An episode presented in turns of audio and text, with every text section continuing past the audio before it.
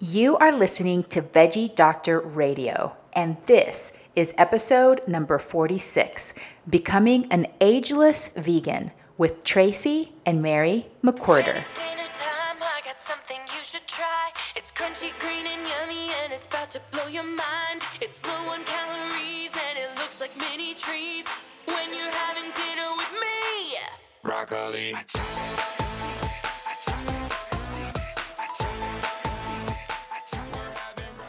Am your host, Dr. Yami, board certified pediatrician, food for life cooking instructor, health and wellness coach, and passionate promoter of the power of diet and lifestyle in preventing and reversing chronic disease and bringing joy and longevity into our lives. This podcast is focused on plant based nutrition, habit formation, behavior change, and motivation so that you can have the tools to live the best life possible. Thank you so much for tuning in today, and I hope that you keep coming back as a regular listener. You can find more of my work, including health and wellness videos, at VeggieFit Kids on Facebook, Instagram, and YouTube. Are you ready to get started? Let's do it. Welcome back, veggie lovers. Happy Sunday. I hope that you're having a fabulous day. Today, I bring to you a fabulous episode with two beautiful, lovely ladies that was just such a pleasure to talk to them. Tracye and Mary McQuirter. But before I tell you more about them, I'd like to remind you to please rate and review my podcast. That is very helpful to me, helps other people find my podcast, gives it higher ranking. So I would greatly appreciate it. Also, share it if you know somebody that would benefit from also hearing this or other episodes. And check me out online Facebook, Instagram, YouTube. Veggie Fit Kids is what you want to look for. You can also check out my website, veggiefitkids.com. Sign up for my newsletter. That way, you never miss any news or events or anything that is going on on my side of things. So, thank you so much for being here. But let me tell you more about Tracye and Mary. So, Tracye McQuirter and her mother, Mary McQuirter, celebrate their three decades as vegans with good health and vibrancy. They are often mistaken for being 15 or 20 years younger than their actual ages. So, Tracye is 50 and her mother is 80. So, actually, 52 and 80 is what we discussed in the interview. They attribute their lack of pain and chronic disease to their plant based diet of colorful whole foods.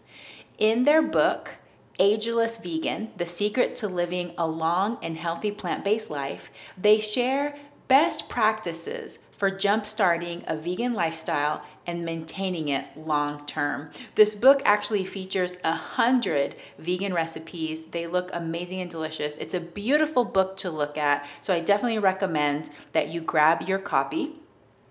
Tracye McQuirter, MPH, was named a national food hero, changing the way America eats for better by Vegetarian Times.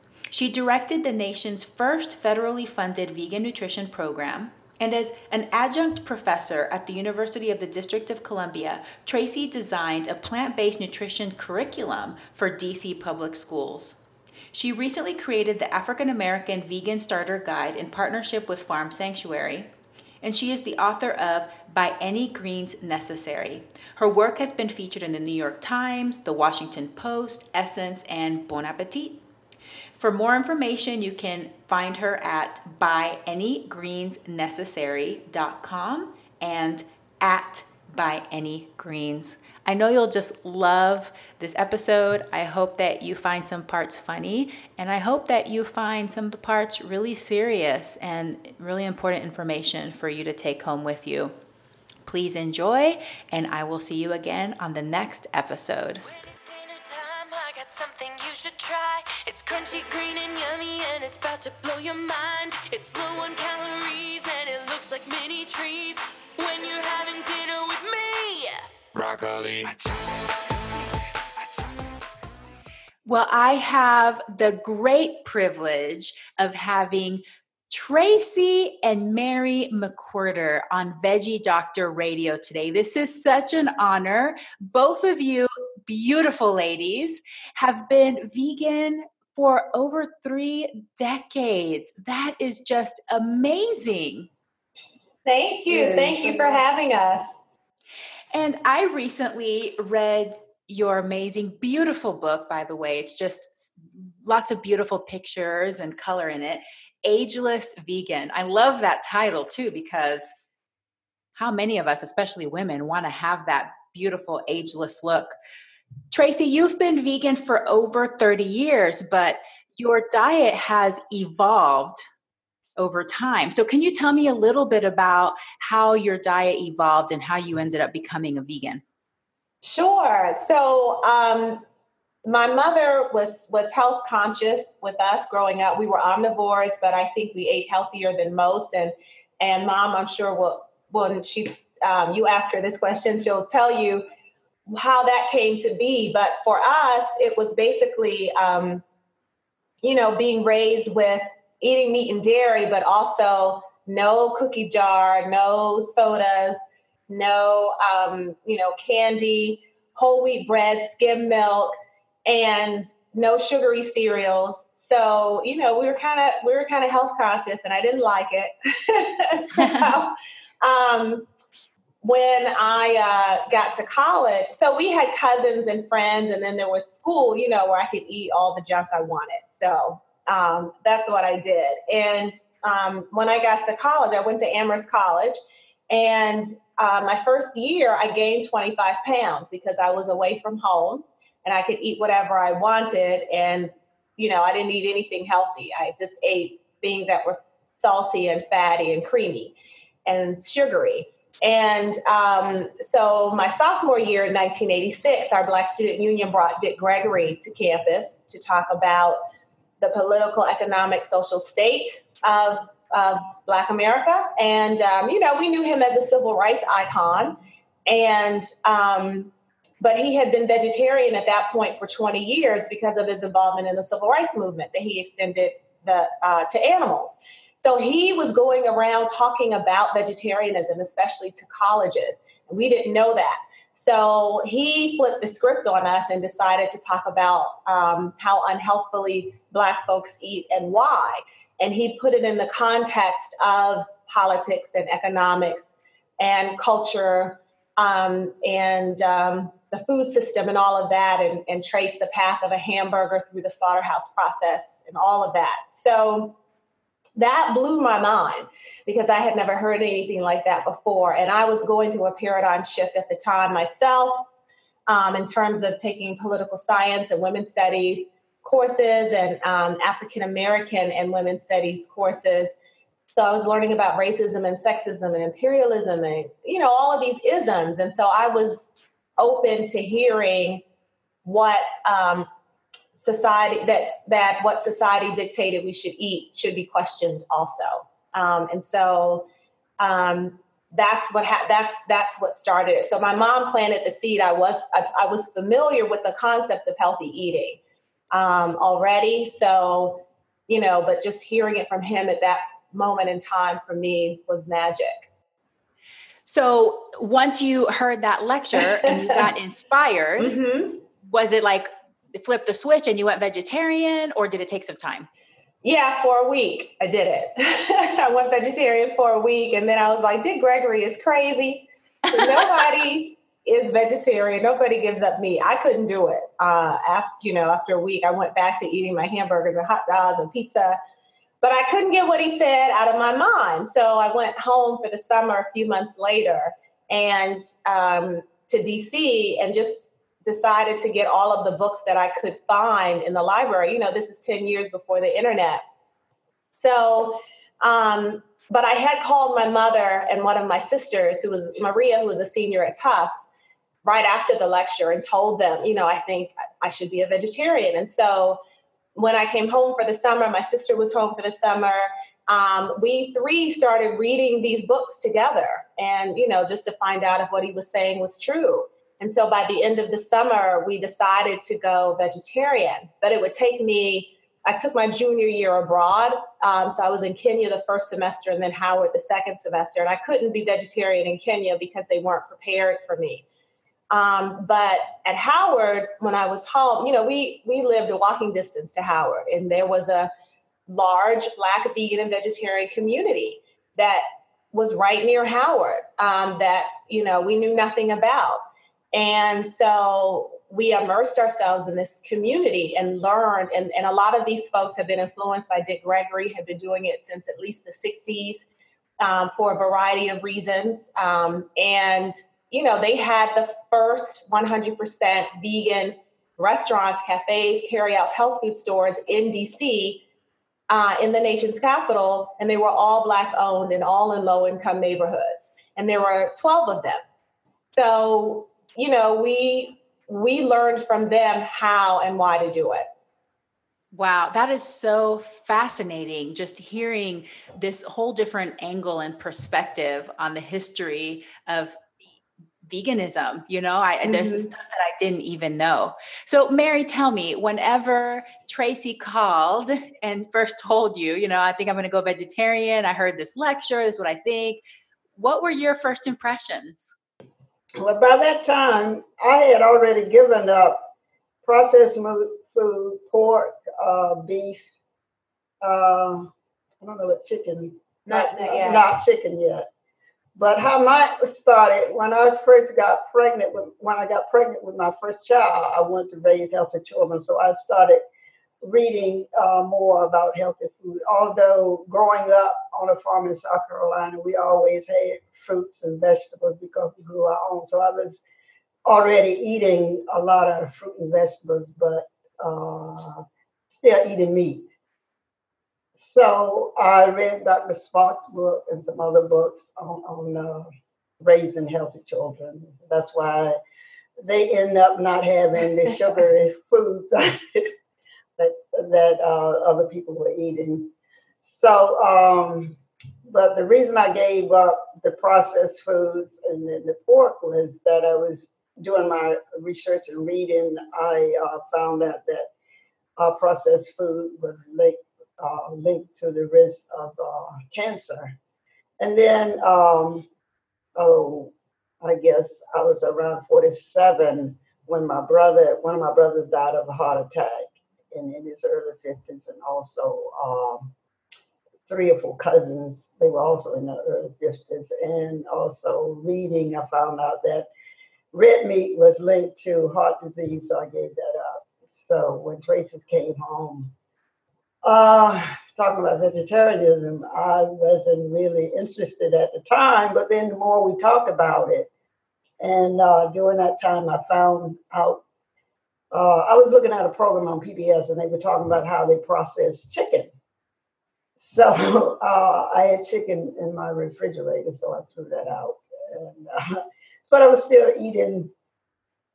I was still eating fish at the time, and with uh, the research on fish and how fish was raised in polluted water, so I gave that up, and um, so I'm still eating dairy, mostly cheese. And when I went to my doctor for my annual physical, and I told him I was vegetarian, and he said, and still eating cheese. So he said that uh, if I was going to be a vegetarian, then I should have given up um, cheese first because it had more concentrated fat and cholesterol than other meats. So it took me about a year, and I finally gave up the cheese, and that's how I became a vegan. Wow. So you really did, you you took it step by step. But I, I, I love what a great influence you were on your children because you really were ahead of your time. Because during that time, it was kind of like the advent of processed foods, microwave dinners, frozen burritos. I mean, that was kind of like the advent of convenience foods. That's true. You chose to do the opposite. So you were kind of going against the grain there, Mary. And and what I understand, Tracye, you said that you didn't like it. You actually grew up not liking vegetables. Is that right? Hating them, in fact. she would she would sit at the table and just sit there. So finally, I would put my foot down and say, "You eat these vegetables." oh my goodness! And that would go all night after night. yep. I mean, yeah, if someone would have told you while you were sitting there at the table as a kid trying to choke down your vegetables that you would once be the author of two books about eating just plants, what would you have said to them? Uh, no way. There, there was absolutely no way. No way. Yeah, I mean, no way. Um, I never expected to be to be vegetarian and then vegan and then to make this my profession. Never. Mm-mm. And and uh, in seventh grade, um, I had two. Uh, I went to Sidwell Friends School here in DC for most of my life, and in seventh grade, I had two teachers who were vegetarian, and they wanted our cl- class camping trip to be vegetarian. And I wrote a petition against it because I thought it was unfair. So not only did I hate vegetables, but I was an activist against vegetables. this this is like the irony of life, isn't it? I mean, you never know what's going to happen in life. I I love that story. I'm never going to. so so take me back to you went to college and you gained the freshman 25 it sounds like instead yes. of the freshman 15 yep. whenever you were whenever you finally transitioned to a vegan diet, mm-hmm. were you able to get back down to your ideal weight or was that still difficult for you? Yeah, I actually was able to get down to my ideal weight. And it was, um, I mean, it was, I was never, um, you know, it was noticeable, but I was always thin, you know what I mean? So, um, you know, my mom noticed it, but just looking at me, you wouldn't have thought, you know, that, that there was a, a real concern there. Um, so it, I just just was eating healthy plant-based foods, you know, and, and cooking from scratch. And um, you know, there weren't a lot of processed vegan foods available at the time. So it was healthier to be a vegan back then, even though it's more convenient and easier now. So the, the weight just um, eventually fell off. So I, I, didn't diet. I wasn't trying to, you know, it just kind of, it just happened. Mm-hmm. Well, and I want to point out that you made that decision to change your diet at a very critical point in your life and it changed the, traje- the trajectory of your life mm-hmm. because if you would have continued on the path that you were going mm-hmm. that 25 would have turned into 30 35 yep. 40, 50 who knows where you would be now so it's easy to say yeah i've always been thin i've always been lean but if you wouldn't have changed your diet and mm-hmm. obtained the new habit of eating this way it your life would have looked different now. Absolutely, you know? I just the way it would have gone. Yeah, mm-hmm. yeah, definitely. I mean, I I I often say that that was an intervention, you know, that Dick Gregory gave, and luckily, um, I didn't know what he was going to talk about because I I may have been able to tune him out instead of him catching me off guard, or you know. So yes, it was definitely an intervention, and the way that I was going, I may have very well ended up having that heart attack that he traced, you know, from the hamburger from the from the factory farm cow. Um, for sure, like most Black women, right, leading to overweight, to um, possibly um, uh, diabetes, high blood pressure, high cholesterol, all of the things that most people in this country get, and um, you know, Black folks in particular, and also the added stress of living in you know a society a systemic white supremacy that also that also causes oxidative stress. So on you know in addition so it's not just the food with us you know having to deal with the system but it's also the stress of that that exacerbates these chronic disease conditions so yes all of that milieu what i would have been probably um, one of you know one of one of the um, the women experiencing that and so, um, you know, I'm grateful that that happened. And I'm also cognizant of how it can happen, you know, how easily it can happen to folks. Mm-hmm. Absolutely. Well, I want to ask a kind of a strange question because both of you eh, just are beautiful and vibrant and very youthful in your appearance. And you've written the book, Ageless Vegan, which goes well.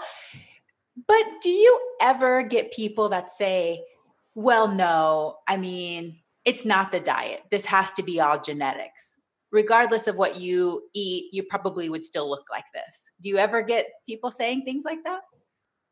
Yes, you want to take that one?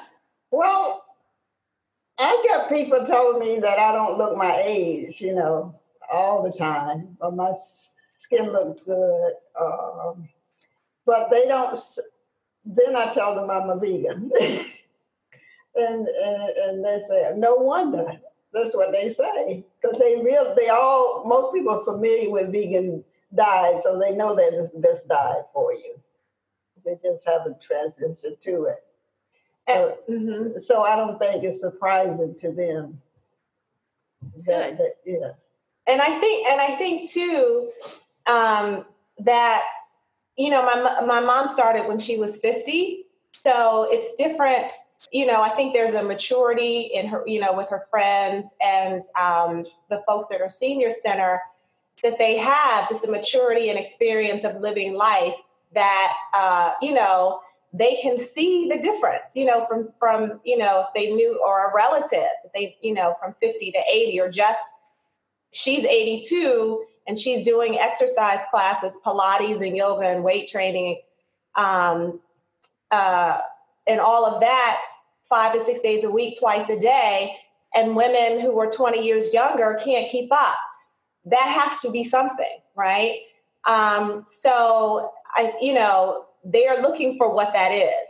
And I think for me, it may be a little different because, um, you know, people don't don't really know how old I am, right? And so they and I'm and be, I'm uh, I will be 52 ne- next month, but doing it from 20 to 50, we're all looking kind of similar, you know, between that age. So I think it's just now in my 50s that that my peers might start to see a difference, right? Or uh, maybe in my 40s. Definitely folks who don't know me think that I'm younger, right? And they uh, compliment my skin. And I grew up with pimples. You know, I had oily skin, pimply skin for throughout my uh, teenage years and into college. And it wasn't until um, I went vegan and actually did a raw cleanse that my skin cleared up and started to glow from the inside out. So, um, yeah so i think probably for me more likely people are people will attribute it to um, something other than nutrition at this age because they assume that i'm younger you know mm-hmm. mm-hmm. Um, but you know as a public health nutritionist i mean this is what my degree is in i you know i'm quick to tell them no it's this yeah. you know it's nutrition that's that's awesome and i love hearing that mary exercises twice a day, five to six days a week. that just inspires me and gives me so much hope for my future and that of all my friends. So tell me about in your book, you have the Fab Five food rules. Can you tell me mm-hmm. a little mm-hmm. bit more about that? Sure. And so um, with the Fab Five food rules, we just wanted to, to come up with something that was memorable and, and uh, you know, clever, catchy to tell people about what we eat every day and the you know and why we eat what we eat so the fab five food rules um, are that you know we eat a healthy whole food plant-based diets and all of the 100 recipes are whole food so there's no processed there's no white flour white rice um, white pastas no refined sugar. You know it's whole foods. It's the way that we eat. And so it's the first one is to you know eat these types of foods beans nuts fresh fruits and vegetables and whole grains. And then um, there's health is in the hue and that means that you want to eat food that is colorful so you want your plate to have at least three colors on it at each meal uh, you know maybe even more so reds blues purples yellows oranges um, you want to have that. And these colors actually aren't just pretty, that they reflect powerful uh, compounds, powerful nutrients, and disease fighting uh, compounds that can help you. You know, really, it's the foods that are ageless. You know, it's the foods that will help you um, maintain your cognitive ability. It's the foods that will help maintain the elasticity in your skin, the smoothness, help decrease wrinkles. It's the foods that will help will help you have an ageless life. And so the colorful foods are the ones that do that. So the darker the berry thing is true. and um, then there's greens. Uh, there's by any greens necessary, which is you know to eat more dark leafy greens as much as possible. We try to try to eat them three times a day, at least twice a day. Um, and that's kale, collard, spinach, mustards, dandelions. You know all of the um, chard, all of the dark leafy greens um, that you have available to you. Fresh is best, but if not uh, frozen, um, those are the healthiest foods on the planet. Those foods give you the most nutrition for your buck.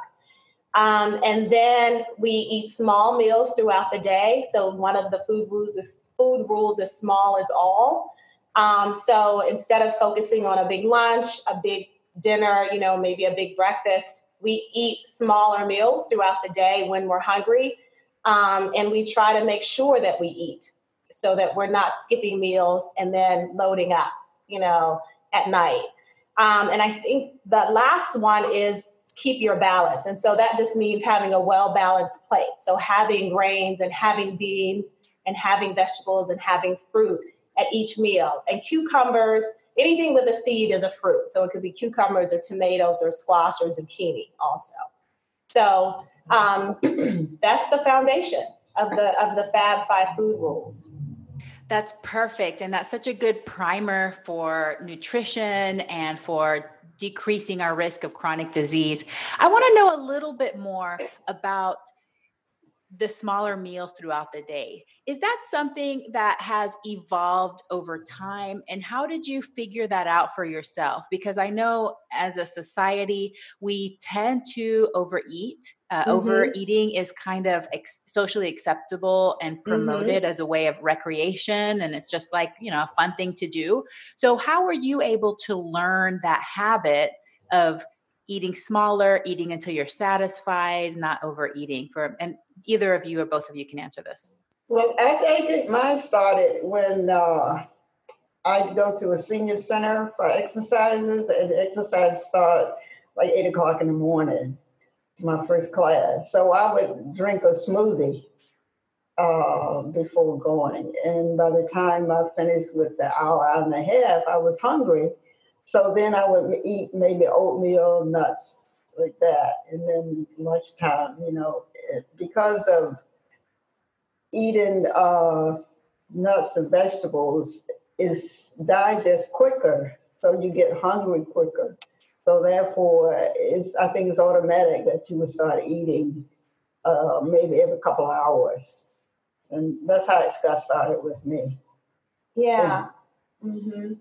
And I think this, yeah, and I think the same. I mean, we, you know, our schooling and then you know going to work we we have uh, breakfast time and then we have a break for lunch and then we have you know after school or after work right for dinner.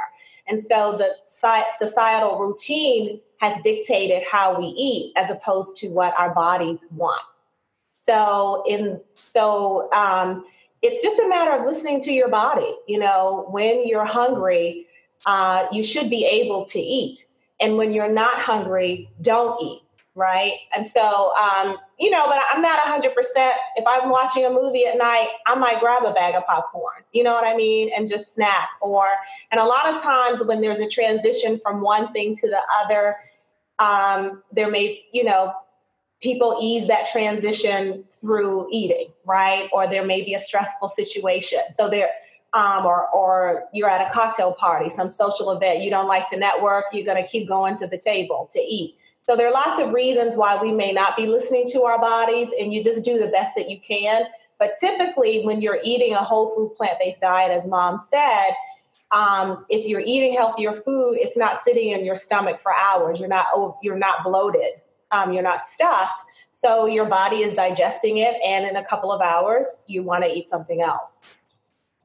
And it, I believe that it is one of those things that we've unlearned over time is mm-hmm. to, when we're hungry, stop when we're satisfied. So to some people, it seems like this novel sort of extreme idea. but I think overall for our digestive system and our bodies and our brains, it is better to not stuff yourself, not, yeah. you know, um, overdo it when it comes to eating. So I love that. I love your Fab Five food So Thank another you. thing that you emphasize in your book is water intake and how important this Mm. is. This is a really big part of your routine. You talk about it a lot in your book. So tell me more about water and the importance of it.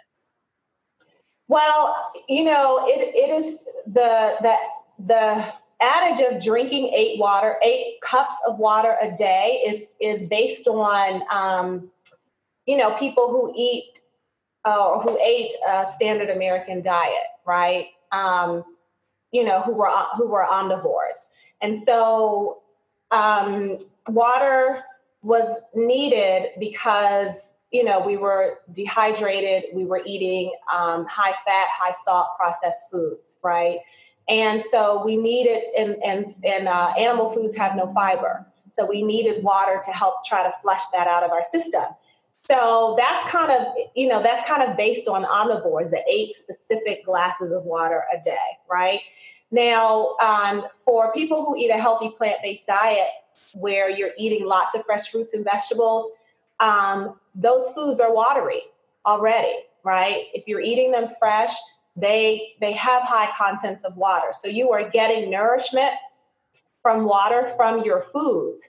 And in addition to that, you can drink when you, you know you can you can drink 4 to 6 cups of water separately, right? And a lot of times if you're feeling fatigued during the day, it can be just because you haven't had water or you haven't had something watery to eat.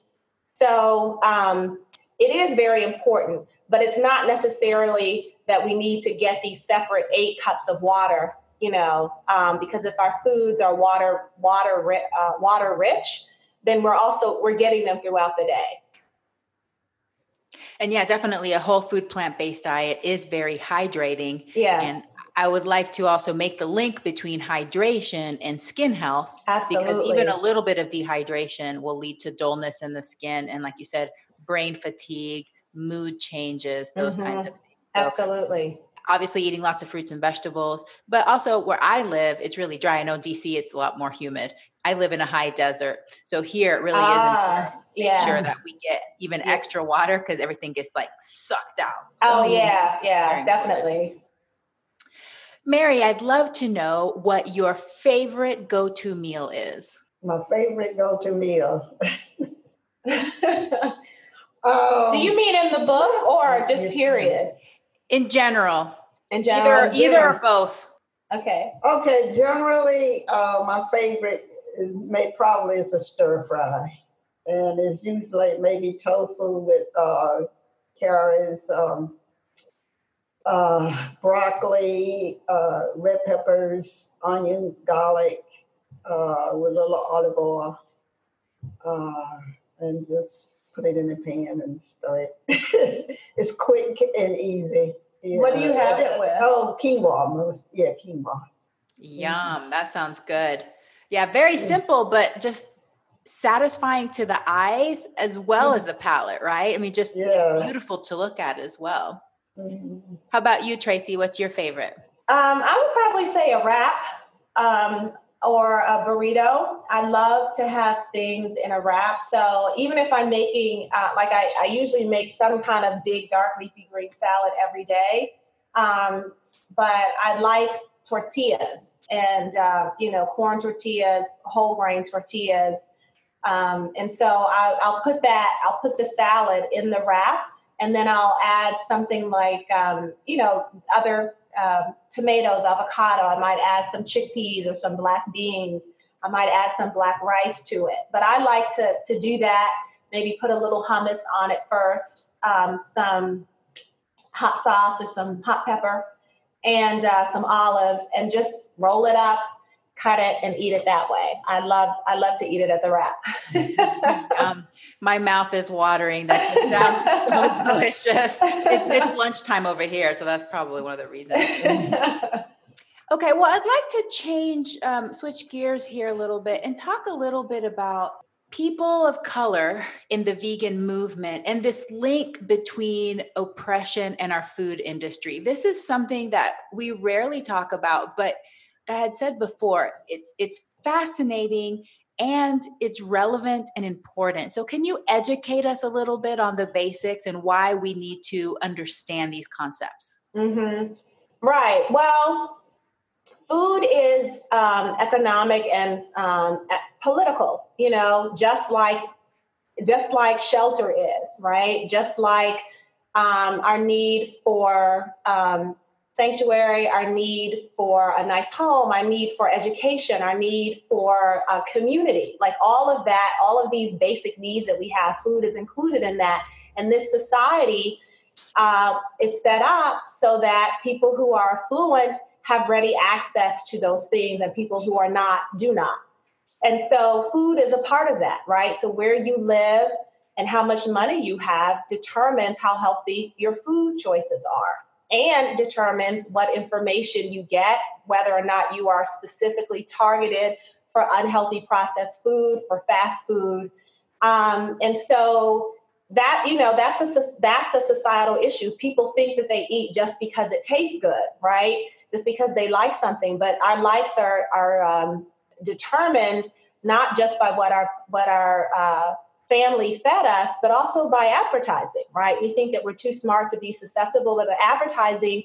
Food advertising is the biggest industry in the country. It's the number one reason we eat what we eat.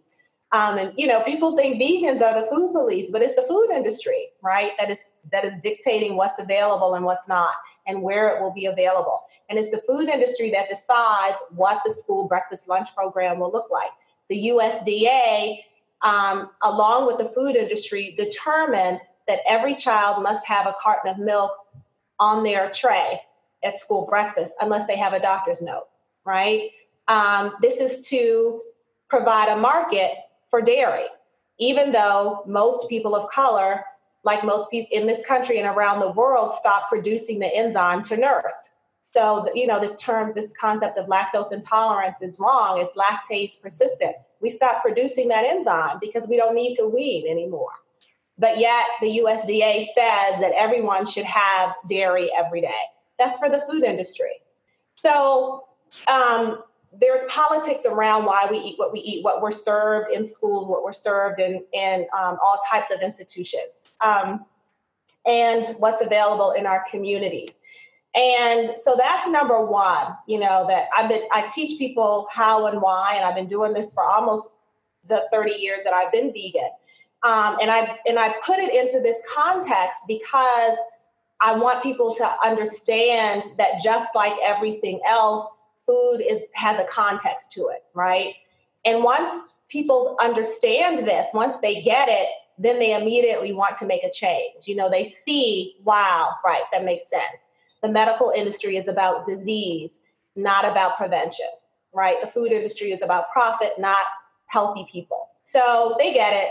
Um, and, uh, you know, this is the way that I learned it. This is the way that Dick Gregory talked about it. This is the way that he learned it, um, uh, you know, and, and talked about it all those years. And so it's just, it's always, it's just natural for me to have this conversation. It's never just about whether or not I like chicken. You know what I mean? So um, to add to that, the last point, and if there's so much, you know, to cover in this topic, but the last thing I want to say is, and just specifically for Black folks, also, is that we have the most to gain from the health benefits of eating plant-based foods because we have we we get and die earliest from chronic diseases, not just from the unhealthy food, but from the stresses of living under white supremacy. Right, that takes a toll on us physically. Um, so we have, um, you know, these 21st century lynchings that I call them, that other people are calling them a police officer shooting black folks, right, and getting away with it. And we have a Black Lives Mo- movement that's become national and global around it. And it's estimated the police kill um, a thousand plus people every year. Um, 300 plus of those are Black folks. But the CDC estimates that 300,000 Black people die every year, predominantly from food related chronic diseases, right? So, heart disease, high blood pressure, high cholesterol, stroke, certain cancers. So, that's 300 and 300,000 every year. We are out in the streets for this 300, but we're not out in the streets for this 300,000. And that's because we are denied this information. And I think for me, they're both crises, they're both traumatic, they're both preventable. So it's not an either or. We need to be out here um, fixing both, organizing and resisting about both. That's just so well said.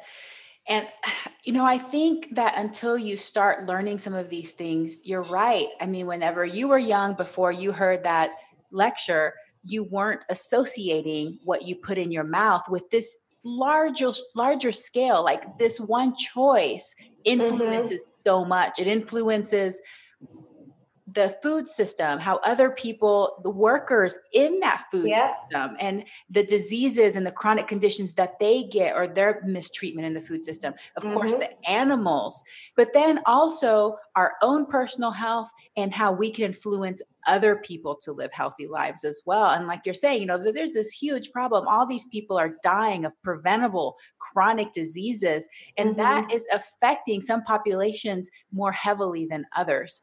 And that's something that's important to pay attention to when you start realizing that what you put in your mouth, the choice that you make of what mm-hmm. you eat, affects so much and has this huge ripple effect. You start mm-hmm. Thinking about it so much differently. It just the weight of it is so much heavier than before, you know? Mm-hmm. So right. Very, very fascinating and, and just much more, much deeper than a lot of people realize at the beginning of our lives when we're, you know, happy go lucky little eating our sugary cereals and whatever. So um, that's right. Well, um, I want to ask Mary back to start talking about personal habits. What personal habit are you most proud of? How did you develop it and how do you maintain it? Wow. I guess along with um,